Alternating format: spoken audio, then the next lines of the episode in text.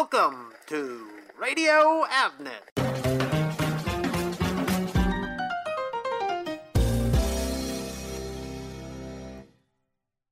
Welcome to Avnet's Distributing Wisdom podcast, where the brightest minds in the electronic components industry examine the many ways that distribution drives innovation.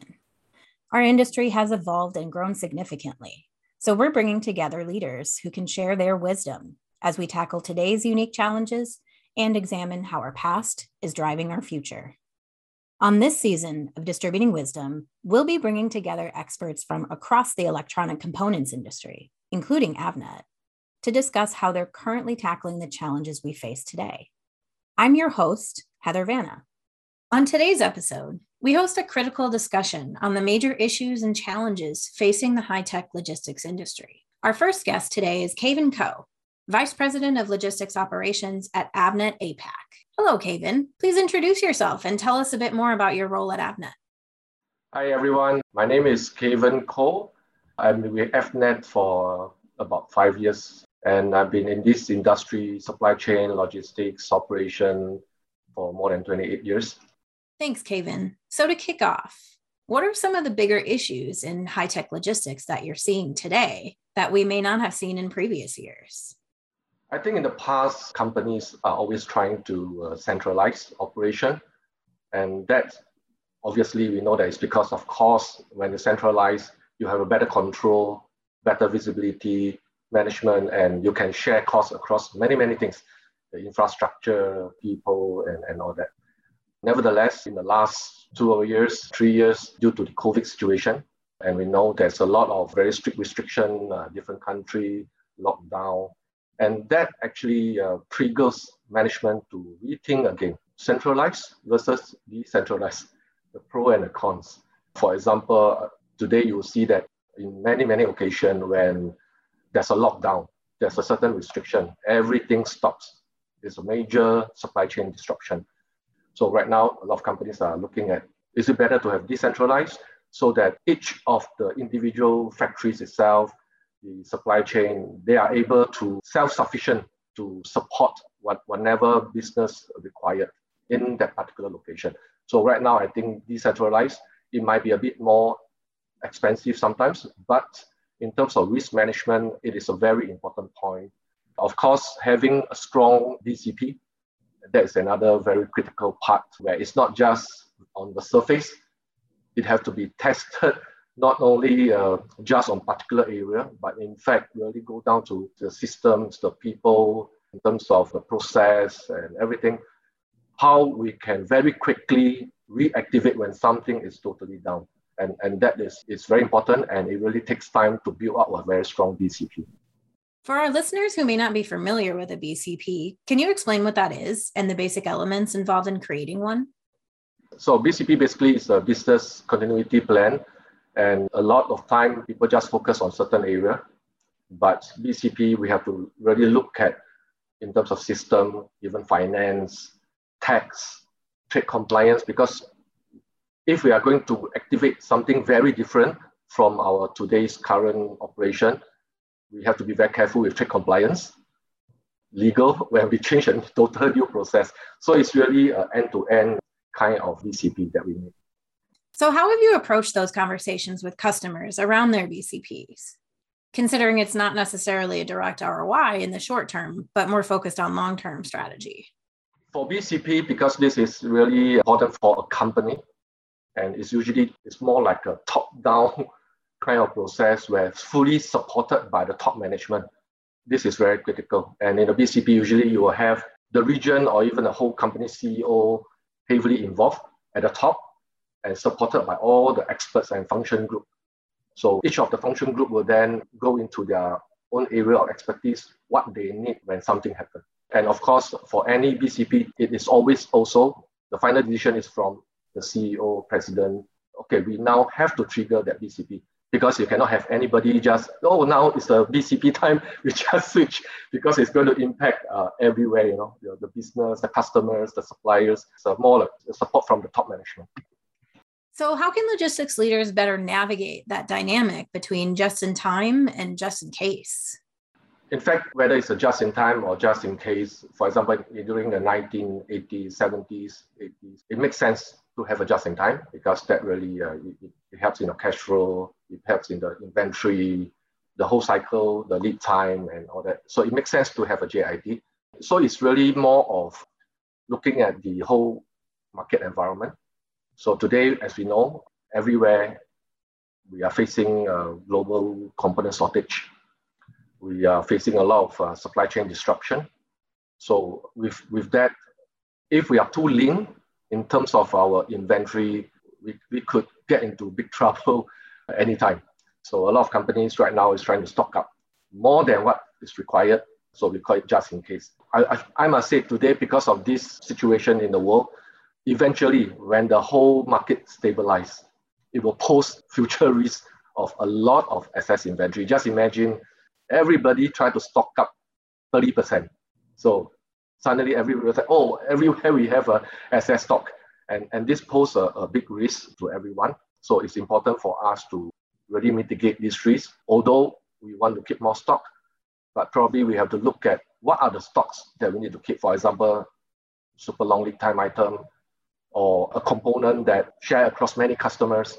So those stocks, even you keep the kind of certain level, min max, at least we can mitigate the risk when the situation stabilizes. And of course, I, I must say that speed to market is important as well.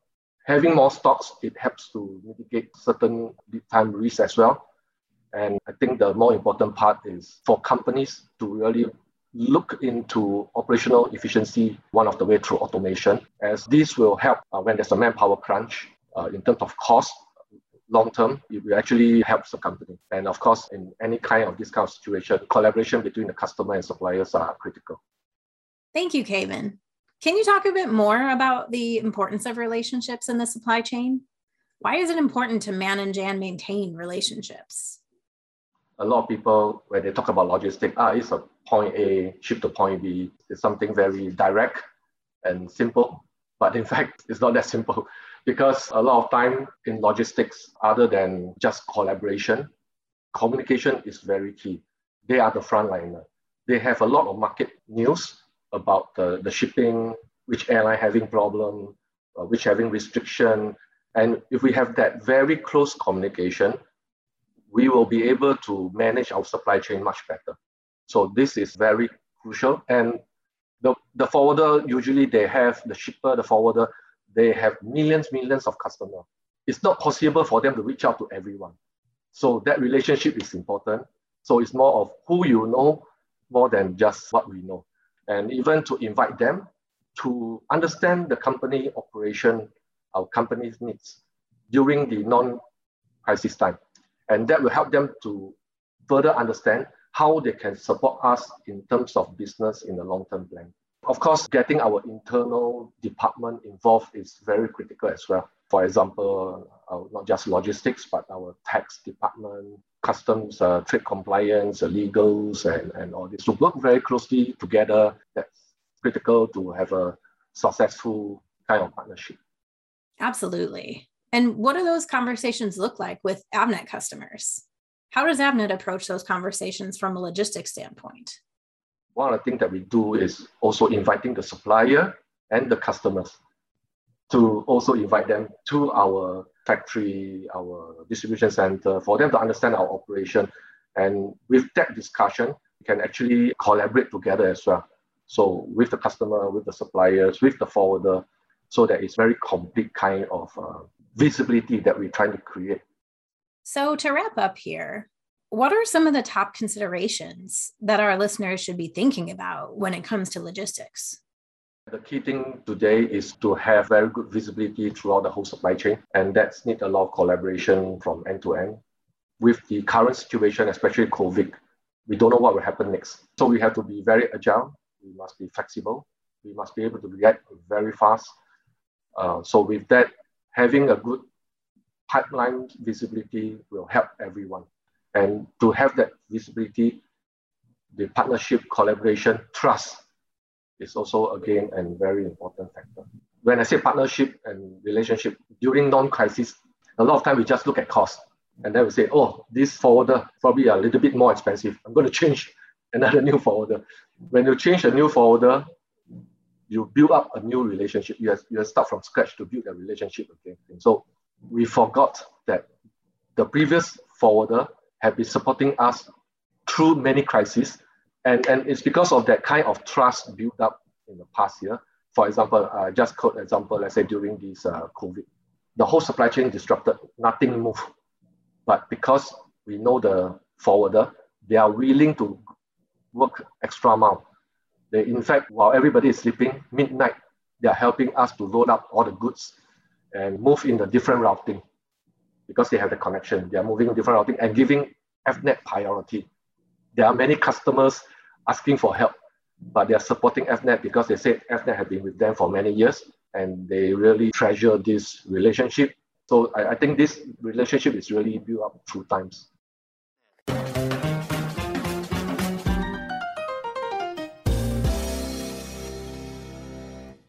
On today's episode, we're joined by Elliot Rabinovich, Avnet Professor of Supply Chain Management at the W.P. Carey School of Business at Arizona State University. Elliot will provide some additional insight around strategies to consider when evaluating supply chain logistics. Elliot, thanks so much for joining us. Can you introduce yourself and tell us a bit about your background and what you do at ASU? My name is Elliot Rabinovich. I'm the Avnet Professor of Supply Chain Management at the, the W.P. Carey School of Business at Arizona State University. And I joined ASU in 2001. My focus is on business to consumer part of the supply chain and particularly interested in the role of technology and internet applications in that space and how they shape operations and strategies in that part of the supply chain. Great, thank you. You mentioned that your area of focus has an emphasis on the last mile. So, can you talk a little bit about what that means and outline some of the differences between first, middle, and last mile when it comes to addressing the supply chain? Last mile is uh, all the supply chain operations that involve the consumer. You know, it could be deliveries, returns, operations at brick and mortar locations like uh, stores, fulfillment centers, whose purpose is to serve the end consumer. The difference between that part of the supply chain and what sometimes oftentimes it's referred to as the middle mile and the first mile is that the consumer involvement in those two parts of the supply chain is significantly diminished. In the first mile of the supply chain you're dealing with shipments of very large lot sizes container ships cargo ships that may come from suppliers overseas uh, very interesting challenges involved in that space, particularly when you have to shut down ports of origin due to restrictions imposed by local governments. The middle mile often involves rail transportation, uh, motor carrier transportation, again, large shipments that take the products from a port of origin or a regional supplier to markets closer to where consumers reside for final distribution or access by consumers at retail stores that are located in those markets. Thank you for that overview. So let's step back a bit and talk in more detail about what kind of strategies come into play around last mile logistics. How have those strategies shifted over the last three to five years?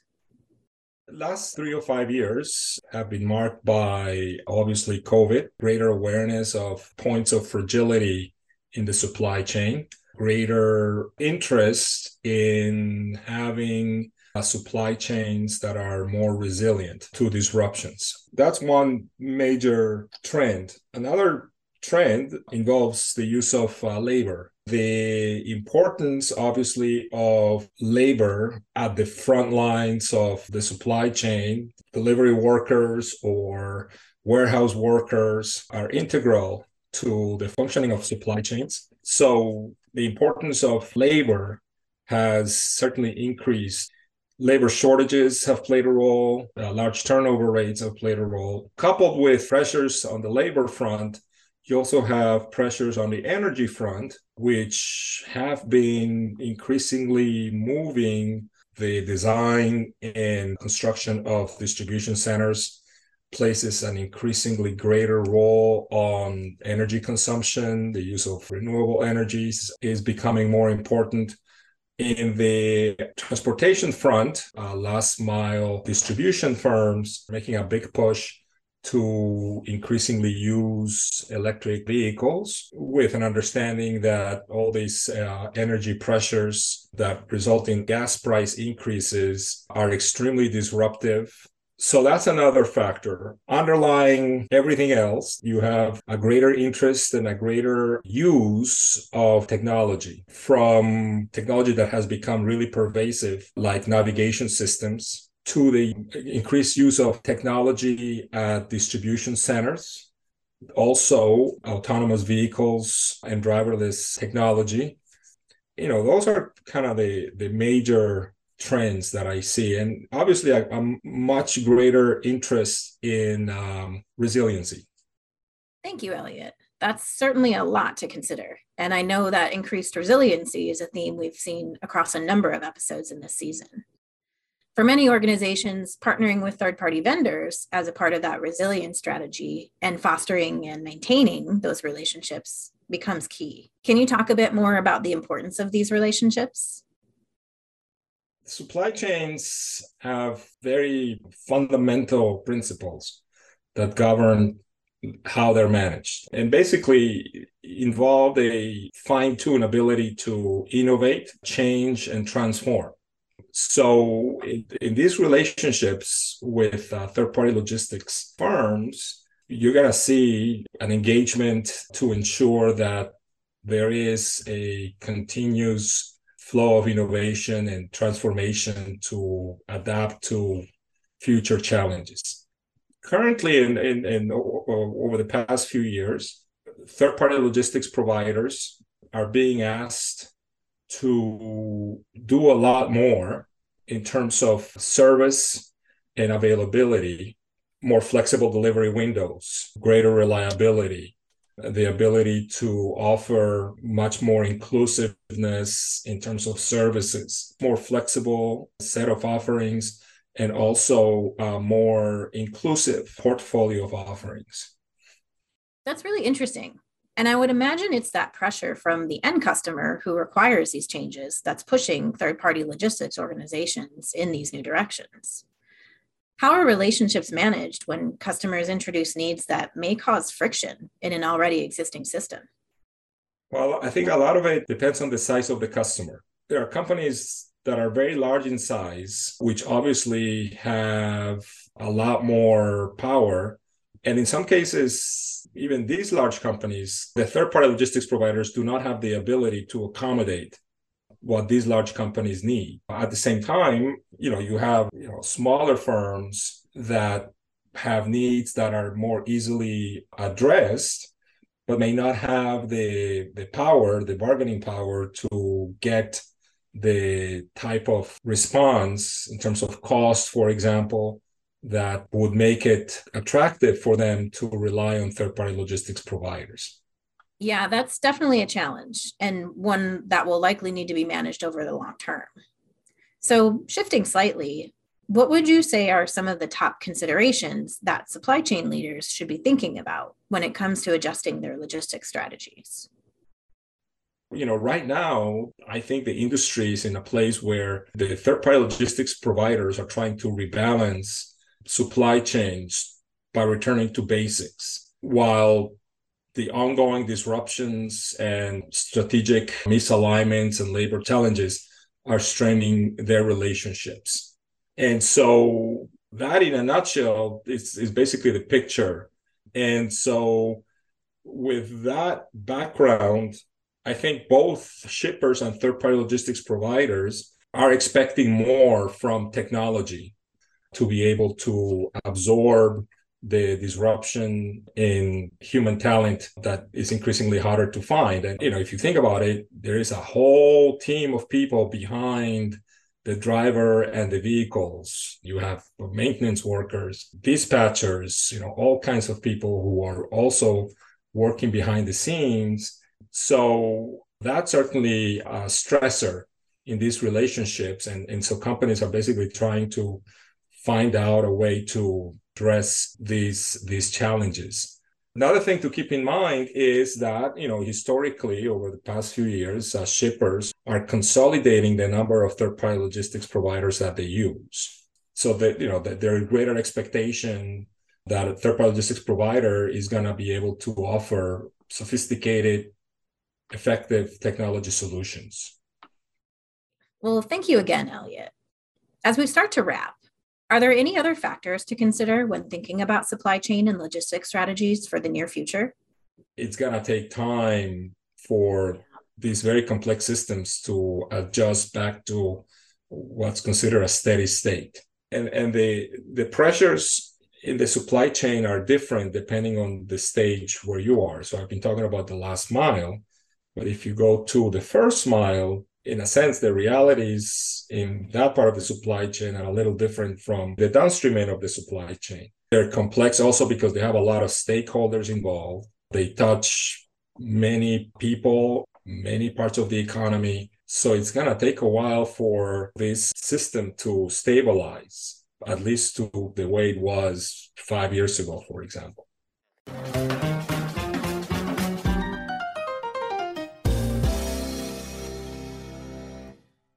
I want to thank Kevin and Elliot again for taking the time to provide some additional insight around the logistics strategies that are shaping our supply chains today. To learn more about distributing wisdom and to read more about this topic, please visit avnet.com forward slash podcast. Thank you for listening.